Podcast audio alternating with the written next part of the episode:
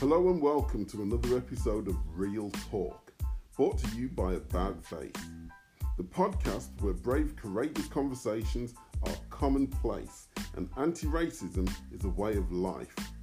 I'm your host, Cliff Folder. Let's get into this.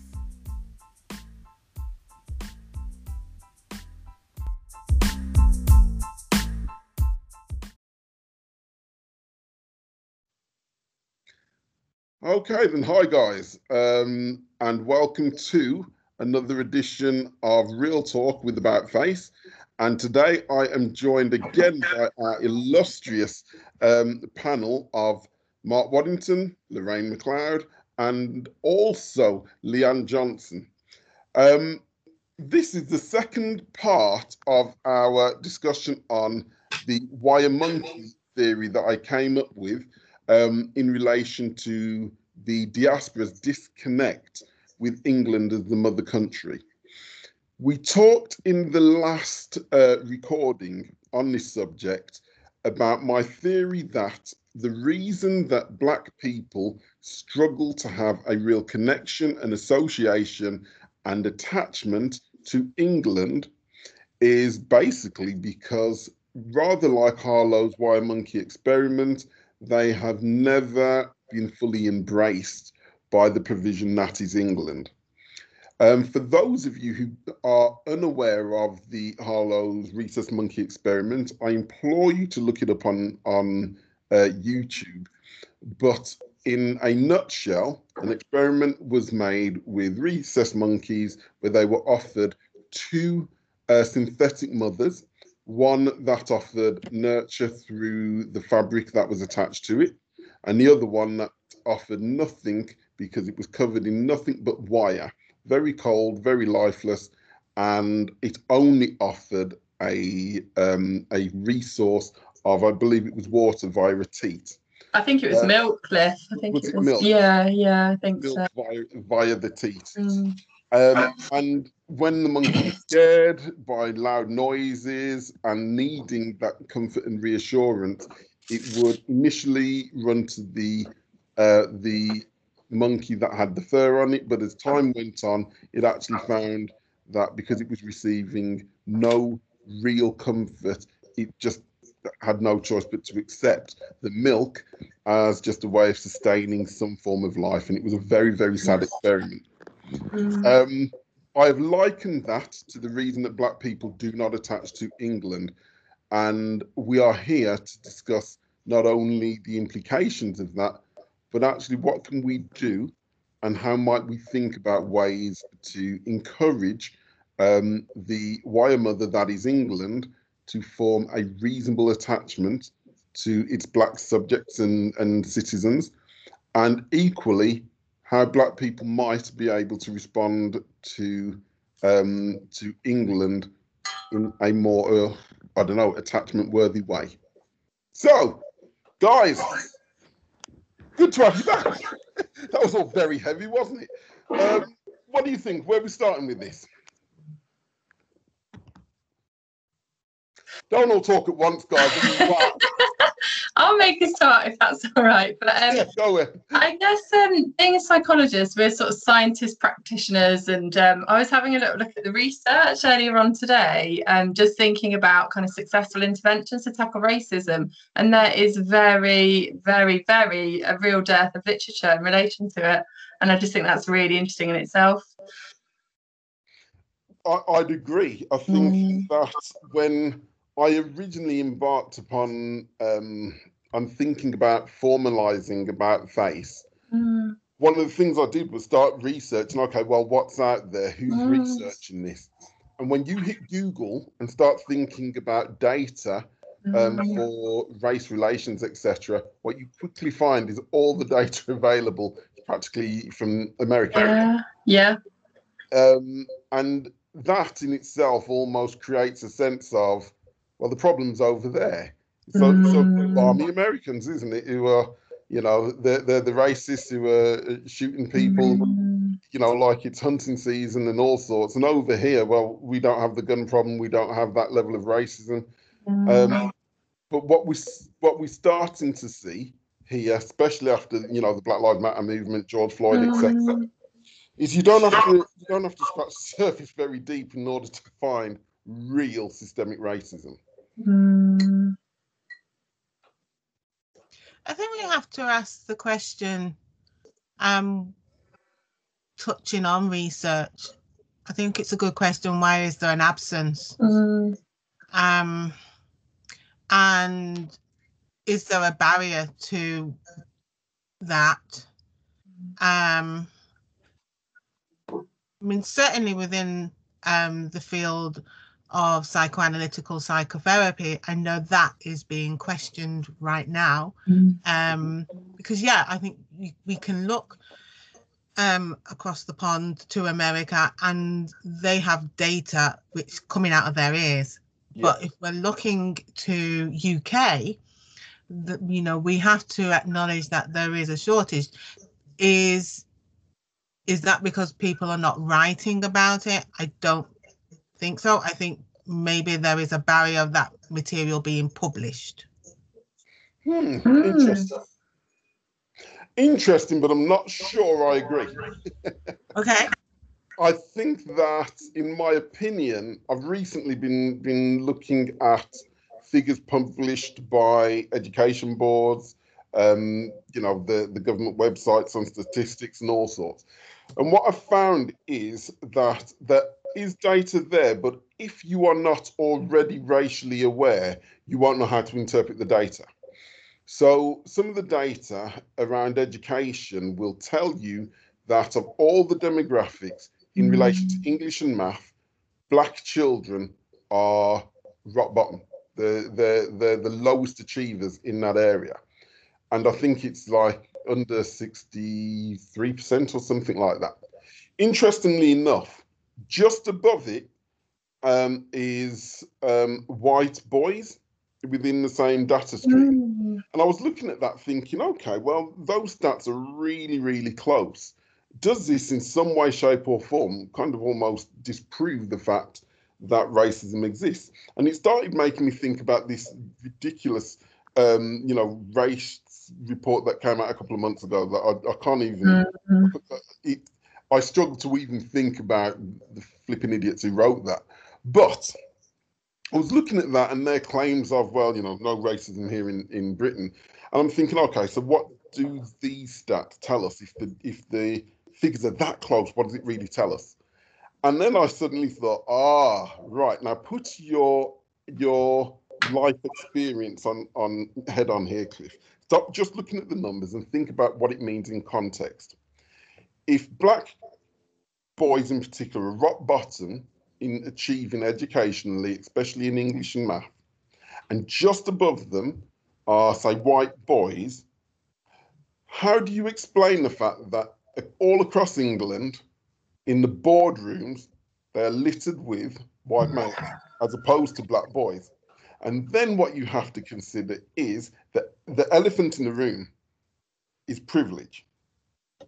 So you have to understand how racism works in the real world to be able to to to even consider what that data is telling you. There is data there, unless you have mm. some grounding within thinking about that, you wouldn't even know where to look for it. Well, as, as the elephant in this room, um, you know, I'm the white man uh, with privilege. Mark, you're not an elephant. Well, interestingly enough, I've got somewhere on my desk here. I've got an elephant that um, somebody gave me because I talked about elephants in rooms. And um, you see, I, th- I, think it's actually a really helpful phrase because Mm. Uh, the issue isn't about whether the data is there; it's about whether anybody's prepared to look. And um, the white men that you are um, kind of referencing, and I am one of those white men in some respects. You know, what I, what I'm trying to do is something that's in the territory of looking. Mm. um, now, I, will I'll, I'll give you a little example from what I've been doing this evening. Actually, I run a group with about half a dozen people in it, and um, we've got um, one black female member who is the youngest member in the group, and um, she was talking in today's group about being the only black kid in college mm-hmm. and the experience of sitting in a room. And um, if she did say anything, um, whether that was going to be noticed by the class and whether it was noticed because she was the only mm. black girl saying mm. something, or whether uh, it was being noticed because there she was and she was having a view. And um, I I talked about her being. Um, I, I said to her, you know, in this group, you're you're our little black girl, is what I said, and to, to, to find a way to talk about her position in the group, mm-hmm. and we, we kind of made a bit. And then I said to her, what does it feel like to you when I say to you, you're our little black girl? And what I want to be mm-hmm. saying is, um, I embrace you and your views are as important as everybody else's in this yeah. combination of people. Um, her answer is, Mark, I don't experience that as an embrace from a white man who's mm-hmm. empowering mm-hmm. me. I experience that as being little, being black, and being a girl. All three of those words put you in a position where you're in power and I'm disempowered. And yeah. the very business of you, white male, uttering those three words um, puts me in my place. And I've been put in my place all of my life, and I don't like it. And I don't like it when you say that. Wow. And our achievement is that yep. built a relationship where actually she can afford to push mm. and um, tell me mm-hmm. about the experience of what it's like when those words come out of mm. mouth. Yeah. What's tricky about it, if I'm the person who's trying to help this group think, is that that's what we need to talk about. Mm. And when I utter those words, um, I'm also creating the conditions where we can think about that stuff. And, yeah. you know, actually, one of the things I'm interested in, in terms of how we make sense of that as a group of four people now, is when I do that, am I doing the thing called being racist? Or am I doing the thing that means that actually we can unpack something about how power relations work um, and create the conditions where um, we can learn about what it's like being yeah. each other in a group. Um, and the answer isn't one or the other, it's both. Um, my sense is that whatever, if I said nothing about it, I'd be doing wrong because I mm-hmm. wasn't addressing this. Mm. If I say something about it, if you're that girl, actually, um, I have hurt her. And I don't think it's possible for me to utter those words. Now, what we can do after that is the sense making that I report to you that is actually I've built a sufficient relationship that she can tell me what it's like, which is not very nice. Yeah. but it's it's there's something supremely uncomfortable about it, whoever you are. Mm-hmm. And what happens in this great nation is we don't talk about it. We don't mm. because it's bloody uncomfortable. Yeah. And it would be quite easy for me in a sort of confidential sort of way not to have told you any of that. Yeah. Mm. Uh, it'd be quite easy for me to sort of quietly be a white man with privilege in the corner. um, and I am. I'm, I'm, in the bottom corner of the screen. so it's, it's fascinating how it plays out. Um, but actually, it, it, seems to me that finding a way you can put that on the table and say, okay, people, what do you make of that? What should I have done? Have I done something that's empowering? Mm. Have I done something that's oppressive? how do you balance that out? Mm. Um, and how do you talk about it in a way that mm. um, yeah. means all perspectives are wanted and welcome and can be uttered? Yeah. It reminds me of that. I mean, I think there's such a fear of kind of political correctness, isn't there, around speaking around racism and what's the correct terminology, what's not. Um, and I think there just needs to be such an honest and open approach to it, doesn't it? Which you demonstrated, I think, didn't you, within that group? It feels like a very safe environment that she was able to articulate those views. Well, I think you're right, right in one sense, Leanne, but I think mm. there's something about being a white bloke mm. that's actually, re- I think it's easier for you to do that. You know, at least you've got being a woman on your side. You know, I, I feel, um, you know, Mm. I, you know, I'm not interested in turning up and apologising for all the other people like me in this group. Like that would make any bloody difference. Mm. You know, that's not the issue.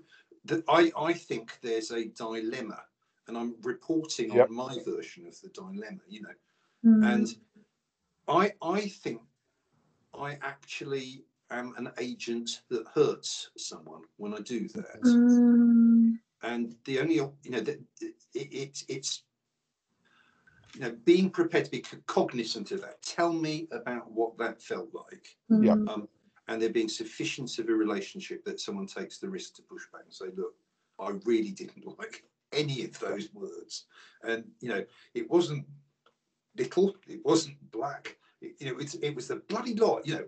And as a white man, I can turn up somewhere, start speaking, and I can interrupt pretty much anybody if I want to.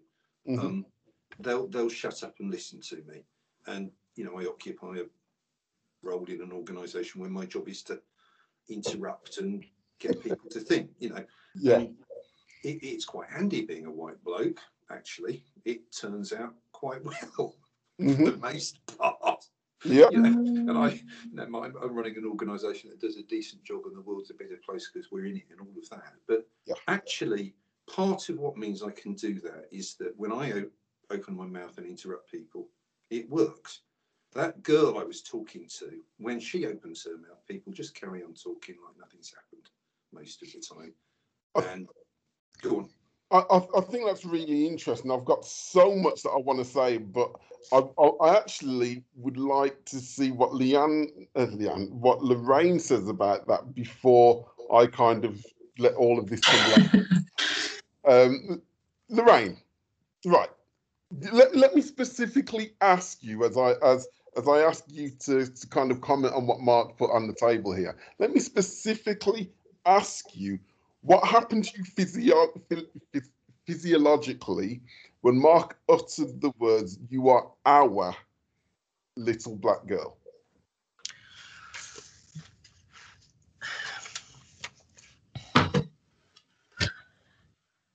Physiologically, Yeah. I had a reaction. Yep. I thought you might. Go on. I, I did have a reaction. Um, and and I was catapulted back into my own childhood and and and I was screaming inside. Um so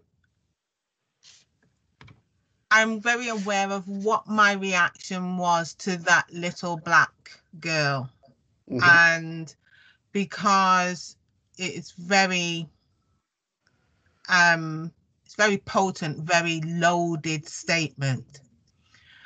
And then my analytical head kind of just kicked in and i was just thinking about um how to expose the elephant in the room it requires courage.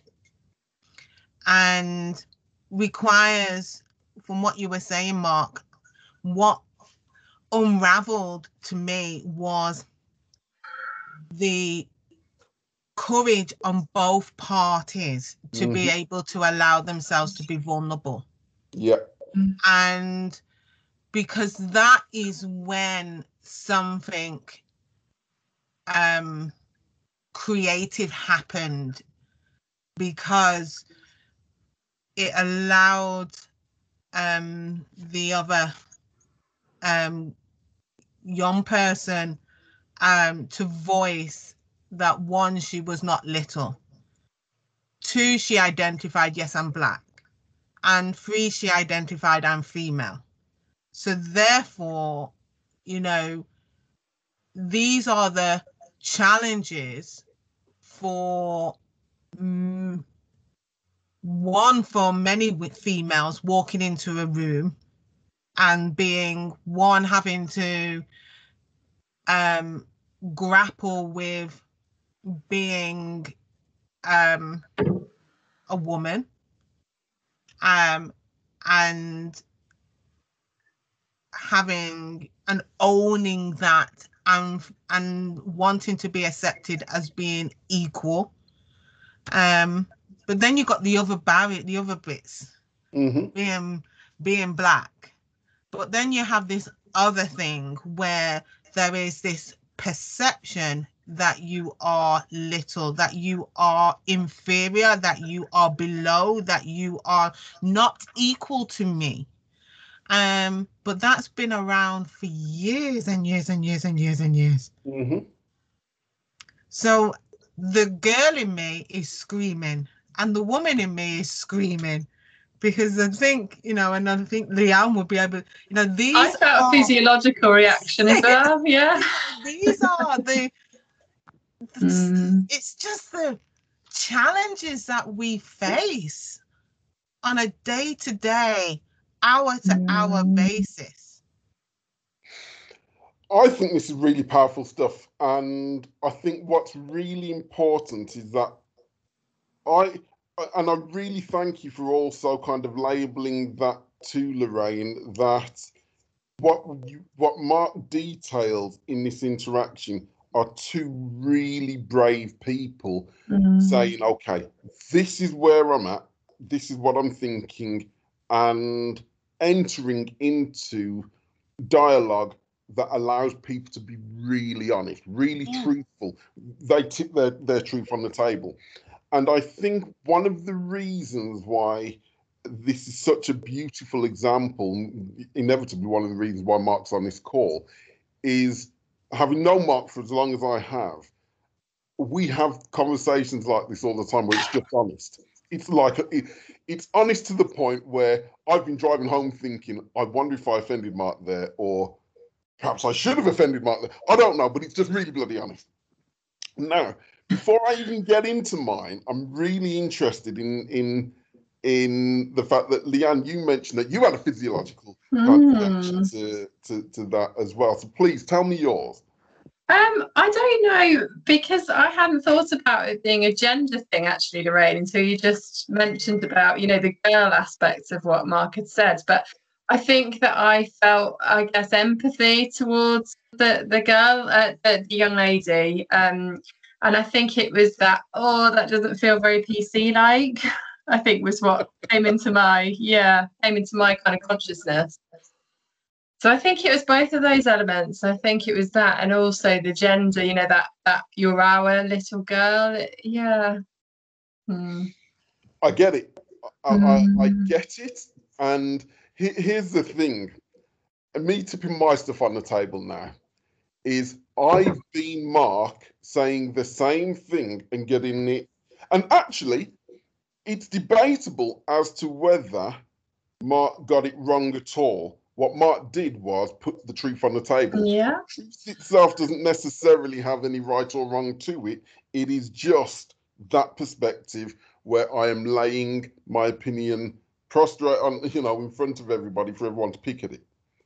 Uh, go on, However- go on, Ray. No, I was just thinking because um I was just thinking um I think it Robin DiAngelo who writes about white fragility.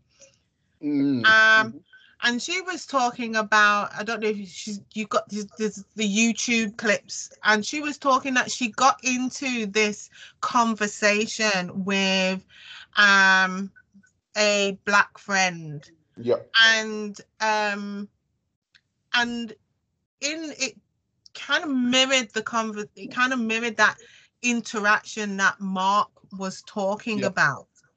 But the the beautifulness um, about what she was saying is that you will kind of find yourself in these conversations. Yeah.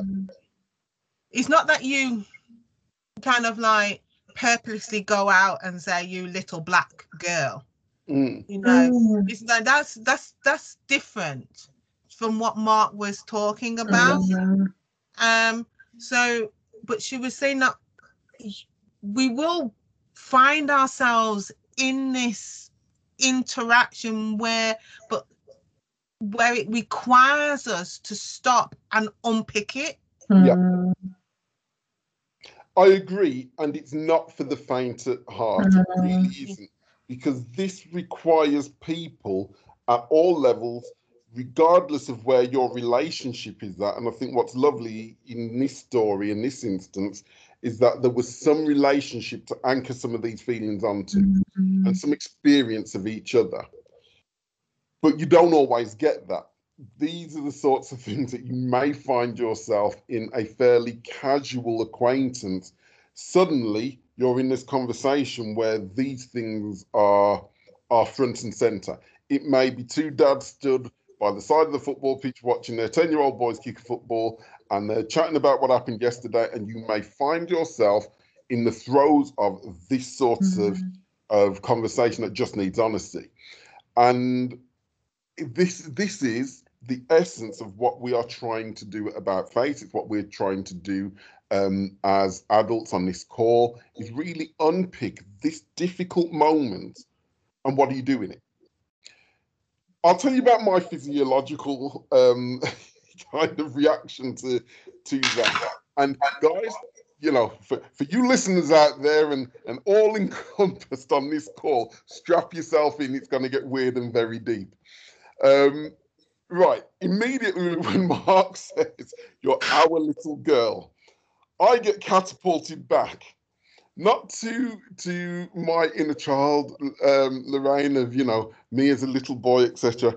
I go back to slavery, so we're going way back, and mm. the whole feeling of ownership, you're ours. Mm. That was the first thing that resonated for me. So then, and this is something that that is a constant for any black person on the planet, any black person on the planet, regardless of their level of awakeness or consciousness. This mm. is something I truly believe is intrinsic. It's it's in them. It's sewn into the their mainframe. It's hardwired to their DNA. The history that lives and breathes through every story you've ever been told about history is we were owned. so when people even attempt to claim and invite and welcome and belong, you know, and, and give you a sense of belonging, think about think about the implications of that. This mm. is the, the teacher welcoming children into the classroom. You're you're my group. I'm teaching you. Sorry, I'm having oh, trouble. got one of them stupid phones. Uh, what, darn Apple Watches. See, it doesn't agree with me. Right. So um, you can think about um, you know foster families where they're mm. trying to mm. welcome a child perhaps of a different heritage into into their bosom, if you like, and and say, hey, we're we're your adult. We can think about um, key workers in residential homes mm. trying to just really emotionally. We talk about wrapping around support, wrapping ourselves around children, and making sure they're claimed. And claim. I was just thinking claiming as oh, well, Claire. That, that, yeah. That, uh, during all my time in residential, I mm. often told my adults, go out and claim your mm. child. Knock on the door in the morning, claim your child. Now, when you are a black person, somewhere in your DNA, being claimed hurts. Oh, mm. Lord, it hurts. Uh, listen to me. Oh, Lord, it hurts. I'm, I'm very much back there. this, mm. this, this is very, it just resonates so deeply. So there's this real feeling. And then you get this sense that not only is there an elephant in the room, which Mark kind of said, I might be the elephant in the room as this uh, as the white male. There's another elephant in the room that's often not talked about, and that elephant is a large black elephant that says, "I'm not sure I like you anyway." So there, there we have, because there are two people in this dynamic, and in order for anyone to be in order for this healing to begin, you have to acknowledge both sides of this. So there is mm. pain and, and confusion in both corners of the room. This is where we ha- where the healing begins. It, it, it, this is where the magic happens. It's where all the pain happens. But in thinking about it, we have to think about historically what these relationships tell us what it means. So yes, Mark, you're quite right. Historically, there have been all sorts of negative attachments and and um, historical times and practices and all sorts that make those words leaving your lips they come loaded with all sorts of history. Mm-hmm. interestingly, you mentioned that actually, at least um, the likes of Leanne have the fact that she's um, female and therefore, you know, presumably not the historical threat and carrying the weight of that. Well, actually, if we look at history and we look at things like Rosewood in America, where hundreds of people were lynched and killed and homes burnt to the ground based on a lie told by um, a white woman that she'd been raped. Mm. So actually, and you know, maybe it's a, it's a personal um, thing of mine, but actually, I've talked to lots and lots of black men who would say the same. The fear of being alone in the presence of a white woman, it's real. I I've been known and still do to this day. Sometimes if I'm walking on the street and there's a white woman on the same side of the the pavement of me, as me, I do a quick check mm. around to just see if there's anybody uh, around who can vouch for the fact that I'm not about to sexually assault or accost this person. I'm actually thinking ahead mm. that oh my gosh, what if this woman is scared to death of me because of all the things that that that women are told about men and large black men too. So I'm thinking ahead, thinking she might not feel safe. I think I better cross the road. And then I'm thinking, oh my God, I've just looked around. She might be thinking that I'm thinking, is there nobody around so I can rape this woman? Um, these are all the difficult mm. things that happen in an instant when we are in a dynamic where it's time to have a conversation like this. I agree, Cliff. I do agree. Um, and if we are, you know, we we go even deeper. Oh. You know, and adding on to it, because coming back to Leanne and coming back to Mark's point, you know, that you know, we we do hear a lot about black men. Mm. But there is this um invisibility about the black woman. Yes and so and the black woman's experience of slavery is completely different to the black man's mm-hmm. they are not you know you know if we go if we go back into history you know mm. both experienced slavery but their experiences of, of it were so different yeah yeah so therefore if we're talking about intergeneration, we have to take into consideration that there is a line of in running through through for black men, but there's also a line running through for black women. Yes. And so we can't erase the gender. We can't you can't ignore it. Mm. Yeah. We've got to look at it in its um holistically and we have to really think about um, that there is the man's experience and there is the woman's experience. Mm. So, because uh, I agree with that, I totally agree with that, and I, we've often had conversations between me, me and the wife about the impacts of those times on the different genders, and psychologically, what does that do? And we talked about the submissiveness that um, would have had to have taken place to ensure survival for the black woman. Um, and we also talk about how that fra- that fractures relationships between the black male and black woman in as much as you're meant to be my protector and you weren't you were powerless to do so.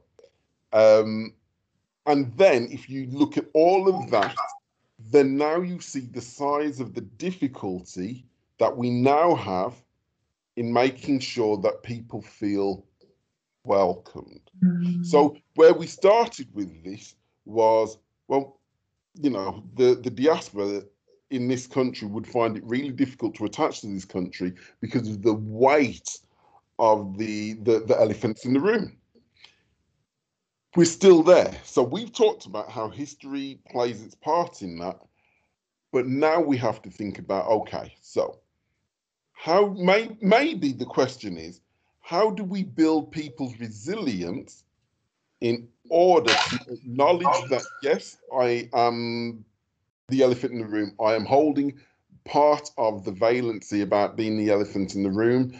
And I need to be really, really strong and resilient to have this conversation in the same way that Mark did with the lady in that group. Mm. Well, the, th- the thing about that is that quite a lot of relational work has been put in to create the conditions where Mm. taking that risk Yeah. um, is, you know, I, I, I was thinking about the dilemma of claiming children in children's homes and foster Mm. placements and adoption, so on and so forth. And, you know, you and I have been professionally engaged in trying to create conditions where that claiming turns out well. Yeah. Um, and you know, the thing that means it can turn out well isn't that within 30 seconds of meeting someone you claim them in an embracing sort of way. Mm. Um, it's that there's a, there's a relational pathway that means that there's some kind of um, evidence base to go back to data. Yeah. Actually, in this relationship, I can count on the possibility that um, I can interrupt the person with power. I can get them Mhm. to reflect on my experience of them, and they're going to evidence that that makes a difference. Yeah. And um, you know, I, I think one of the really, you know, one of the things I was, I was quite interested in when you were talking, Lorraine, was you know the, the the enterprise of psychotherapy, as I understand it, fundamentally is about looking after the little child inside each of us. So my little girl discourse is about, you know, my I'm, I'm facilitating this group. We take care of each other, and what I particularly want to take care of is your vulnerability, and that's Mm. predicated on the little girl inside you. Yeah. and that actually I'm interested in that little girl because I want to take care of her, not because I want to. Um, Yeah. threat. Oppressed. Oh, I'm, yeah. I'm positioned so that, amongst other things, your experience of those words coming out of my mouth is an oppressive one, and you know, we've been kind of reporting on on the physiological aspects of that, and I get that completely. You know, um, and so I suppose the bit for me is about whether this relational work is. For a start, whether you can teach people how to do it, which I think you can, Mm. um, whether when it's taking place you can notice it has and celebrate the fact that the world's getting to be a better place because some of it's happened. Um, and part of that is about the, the word courage. I think you you know that actually you- you're prepared to have a go, Yeah. and then Mm. that behind that there's sufficient systems to keep it safe. And Mm. my my my process is even was oh shit. Should i have said that to these people? What's going to happen next? When all these people listen to it have they just discovered what a total bastard i am? Or you know have I, you know you know and actually you know so there's a it you know we're, we're configured in a really particular way. Aren't we there's two Mm, men yeah. two women two black people two white people. You know that's what we've got here. So Yeah. we've got most angles. I presume that's part of Cliff's plan. Um, So it's- I was trying to basically form the Avengers. Wakanda forever and all sorts of happening, yeah. oh. yeah, but I suppose you know part of what I'm reporting on is the the risk taking activity that's Yeah. mine as much as it is anybody else's, and Yeah. you know it's a different version from what you report in terms of walking down the street and thinking, Yeah. what's that person in front of me thinking? And you know, I can think I, you know, I've had that experience too. You know, I know that. Mhm. You know, and, and the second you're you know juxtaposed with another person, and there's a question about who's in power one way or another. You know, actually, there's got to be. You know, how's how's this going to play out?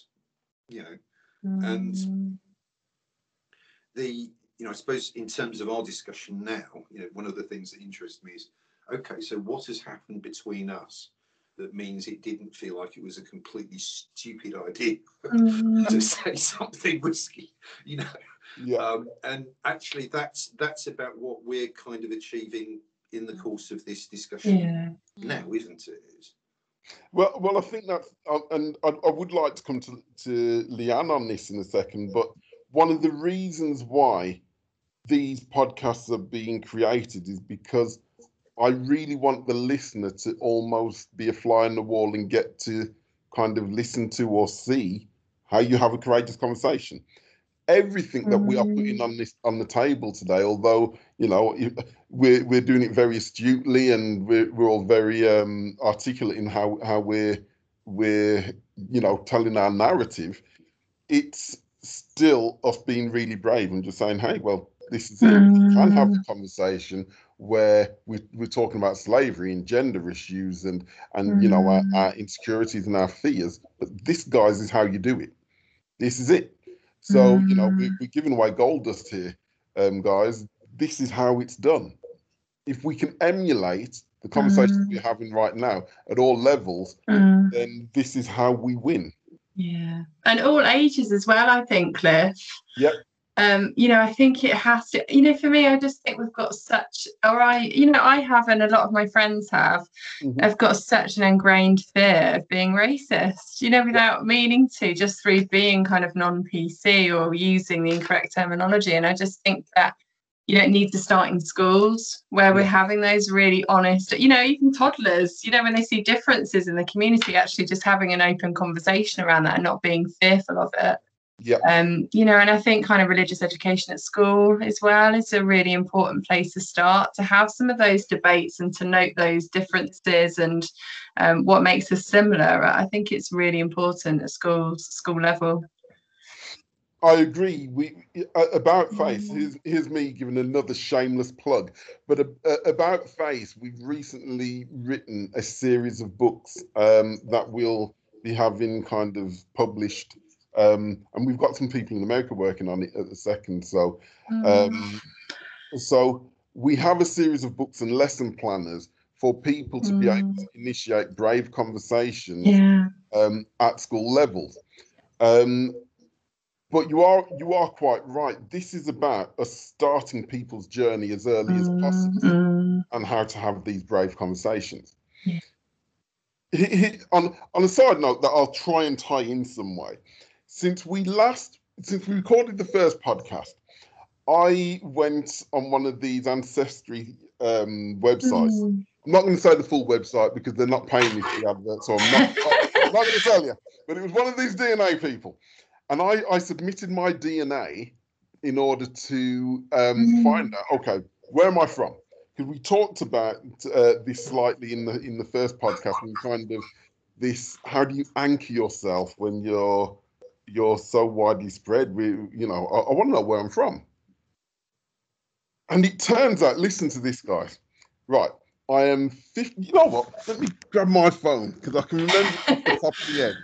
Um, I know that I'm 57% Nigerian within my DNA. Oh. And I was over the moon because now I know who to support when the World Cup's on. Uh, you know that that was one thing. I'm just uh, just just loading it up, um, and I'll be able to tell you. Right here we go. Fifty-seven percent Nigerian, absolutely over the moon. So at some point, I'm going to have to go to Nigeria and kind of wander around villages looking for people who look like me. I am twenty-two percent Cameroon, Congo, and Western Bantu people. Awesome. Now the again, another hugely successful African team to support in, in, in the World Cups. Now, the Bantu people also went on to um, be some of the very first people in um, in China, um, and so on. So you know, really rich history. Um, then I have fifteen percent uh, Benin and Togo. Now, Benin is on the uh, is it the west coast of Africa and was also dubbed the slave coast because it was, I mean, absolutely ravaged with regards to slavery and so on. And now I'm starting to think, okay, so these are some of the reasons why my father was so fair skinned is because actually this is this is how how those um, those cultures mixed. And now I'm starting to get a real picture of, of my history. I am 2% Ivory Coast and Ghanaian.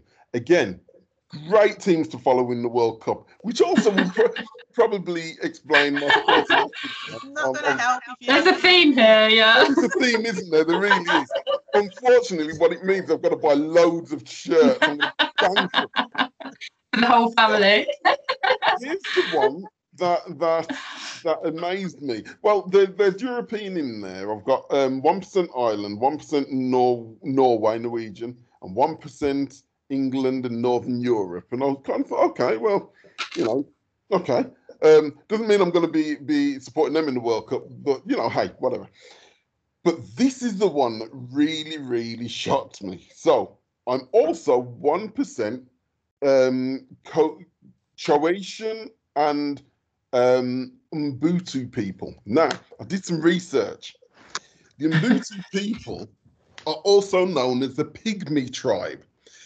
Now, the Pygmies are famed for being all of like three foot tall. That's nowhere in your that's nowhere in your genetics. Apparently, I'm, uh, That's Only 1% though. it's only one percent. Imagine if they weren't in my DNA, I'd have been nine foot tall. so um so yeah it's but we are talking about how how these historical influences allow us to attach to um to our environment so given the fact that i have so much dna from such far-flung you know places as nigeria and cameroon and so on it is highly unlikely that i would naturally feel this affinity to the land that I find myself in, especially if I'm not met with open arms. And the only way we can create these open arms is to teach people from a very young age how to have open arms and, and risk being hurt in order to, to develop closeness. So the last question before we kind of draw this to a close, and I've got a thing we're going to end up doing a part three of this because this is awesome. But my question is, within all of our lovely textbooks, I mean, um, you know, we've we've read about Klein and Bowlby and Barbadock and Drysdale and all of these wonderful people. Where are these people talking about the very different nuances in the attachment for black people and black children. To my knowledge, they don't. No. So what we're going to do about that then, guys? Come on, we are some of the keenest minds in the sector. Um, we work with some of the, you know, the the most, um, yeah, the the the the most vulnerable demographics. What do we do come Monday morning to go and start in our own small little world going to make an impact? Because you're quite right. All our professionals are coming through reading from the same textbooks that ignore this fact. Oh, the silence. Oh, oh, wow. Oh, that. Oh. what do we do, guys? I mean, I know that within the training schools now, they are challenging that. So it's they're bringing color into, um, you know, they're not making it. It's not just white. They are. They're bringing in the color into the reading material into so they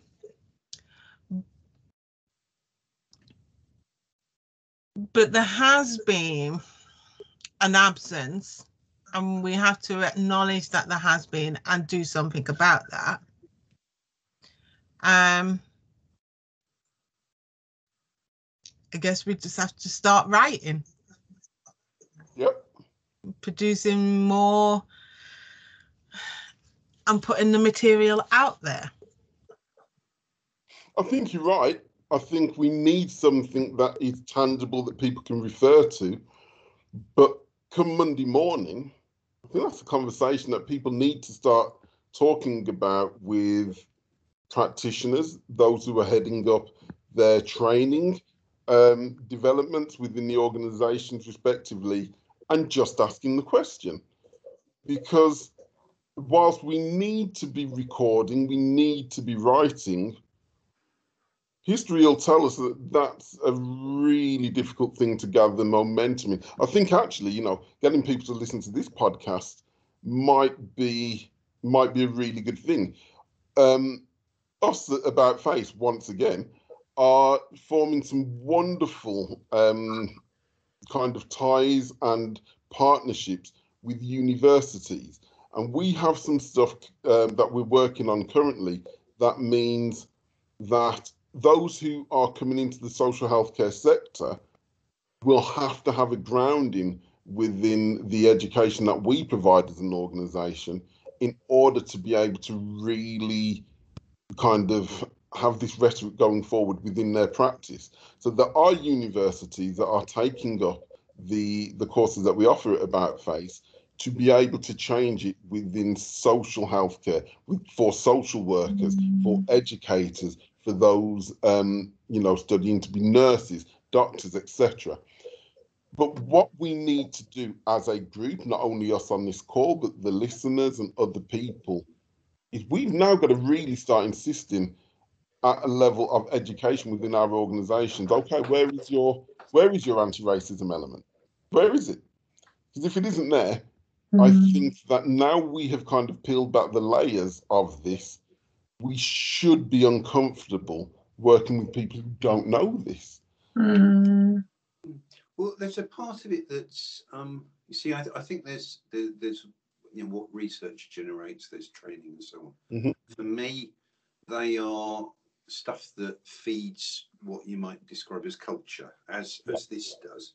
No, part of the outcome of this enterprise of us all trying to talk to each other about this stuff is that we work out how to string together a sentence that captures mm. these four perspectives that we share, and we're we're actually working out a way of talking about this stuff as we do this. And yeah, my, one of my other kind of background activities, I'm doing discourse analysis on how complex networks make sense of difficult situations. And mm-hmm. um, my big focus is on the words that people use and how they choose yeah. the words they do. Yeah. And you know, a really simple version of when a meeting's going well, and you probably find it with this one, the two words that happen the most are think and yeah. So I'd say, I think, and you'd go, yeah. yeah. And what's happened as straightforwardly as you know something that Mark wonders about is put out there with this word think, which you pay attention to that. And if it got some legs, somebody will say, yeah. And actually, you know, if we analyze this, there'd probably be quite a lot of thinks and yes there. But in between there is then this business where, you know, how, for instance, uh, the business of claiming is as complicated as we've mm. articulated it is, mm-hmm. that there become ways to talk about that that you can be sure-footed about rather than panic that you're going to get it wrong. Um, and you know, I, I, do think that the sort of the whole world of PC mm. gets you to a point where you can't understand something because you can't bloody talk. Mm. And when you talk, you say stupid things, and you need someone who's on the other side of the screen to say, "Hang on a minute, that's a bit stupid." And you go, "Oh God, yes, it was. Let's have another go." And you know, I, I just quit. I remember taking my daughter swimming, and she was about two years old, and I live in a very white town in Leicestershire. We went to the swimming pool. There's a black guy in the swimming pool.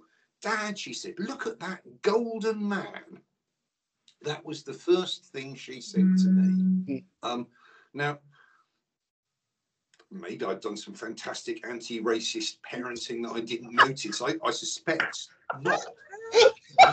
um, it'd be great if I could claim responsibility for that. But you know, what I did do is think, bloody hell, okay, well that's not a bad place to start out from. And you know, that's my little girl, my little white girl, that is. Mm. Um, and you know, it, it does seem to me that there's some stuff on the side of hope that doesn't get noticed because what goes wrong is so noisy and it's easier to spot stuff that goes wrong mm. than stuff that goes right. Yeah. Um, but I think it's a cultural enterprise. You know, in my organisation, I think I am doing something about that because I think about how to talk about this all the bloody time, and I make relationships include people going, for Christ's sake, Mark, why did you say it like that? Tell me more. You know, Yeah. and actually, that's the the courage bit. But Yeah. it's it's also about a network of relationships where you're wanted and welcome, and if you take a risk, you're not going to get beaten up if you're an idiot. You know. Yeah. Um, that's tricky at school because most kids at school feel like they're going to get beaten up if they're in because by the teachers. You know, the, the power Yeah. relations that schools um, engender, and I started out as a teacher, so I kind of feel equipped to worry about it Yeah. there's another way that is about you know when somebody says look at that golden man there's something to celebrate Mm. I, I, I remember being in the swimming bath, and I'm very much hoping it wasn't you and your little girl. But I, I remember a, a, a bloke with it was actually definitely wasn't you and your little girl because it was a little boy, and the little boy spun round and saw me and kind of looked at me from toe all the way to the top of my head, and turned around to his dad and says, "Look at that round man." And I remember being infuriated. I wanted to kick a kid into a swimming pool quite so much. I was absolutely fuming. Wonderful, and I think you highlight that within your story about your your daughter with this golden man. Is there's there's something wonderfully innocent about children's narrative that Mm. we all excuse for them getting wrong, and this is the basis Mm. of what the brave conversation is. Yeah. Now, the fact of the matter is, out of the mouth of babes, look at that golden man. It's actually just a beautiful story. I want, Mm, I want to fill my life with wonderful stories like that. And when we think about, I mean, we could get into all the fact that you know she saw him as golden, and and the fact that gold means so much to us. And you know, when we talk about you know Mm. colours and worth and all that, that's wonderful. Had your daughter have been 17 when she said that, and we'd all be like, oh my God, this is Mm. we've really got to think and allow ourselves to get it wrong a bit. And those who have been wrong to understand that there is a point to being wrong so that actually there's something now to talk about. But in order to educate people to to pick the sense out of nonsense and to to be okay with being around people who are struggling to get it right as much as you, it kind of goes back to what Leanne said. We've got to start this early. We've got to start Mm. really, really early. Let's get in as early as possible and start having these brave conversations over cornflakes with kids who were trying to fish Mm. out the toy. I don't I don't think they have toys in, in cornflakes anymore. It's, somebody's afraid. don't do that. You see, that's a old I am, Leanne. That's I am. When I was a kid, there were choke hazards in every box. But now, you know, again, people are so PC, no one wants to see kids choking over cornflakes anymore. So if we can cut each other just a little bit of slack and start early enough to to, to Mm. educate people that you know what people are going to get this stuff wrong and it's okay to talk about it and we can we can be okay at the end of this. I think that's a great mantra for us to be going into our everyday lives thinking about. Um, and we've got to kind of spread the love and spread that as a message.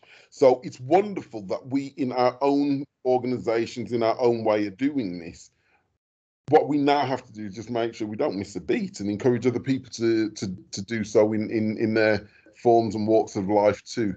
Um, guys, we we've we've done an hour and ten minutes. I think that tomorrow morning we're all going to get up and go. We should have talked a bit more about this. It may turn into a part three. It may rumble into a part ten by the time we we've exhausted this. But for this moment, I'm going to call time on it and simply say thank you so much for joining us on what is becoming an increasingly wonderful space to be in. Um, and this is Cliff Folder with Lorraine McLeod, Leanne Johnson, and Mark Waddington talking on Real Talk by About Face. Good night and bless you all.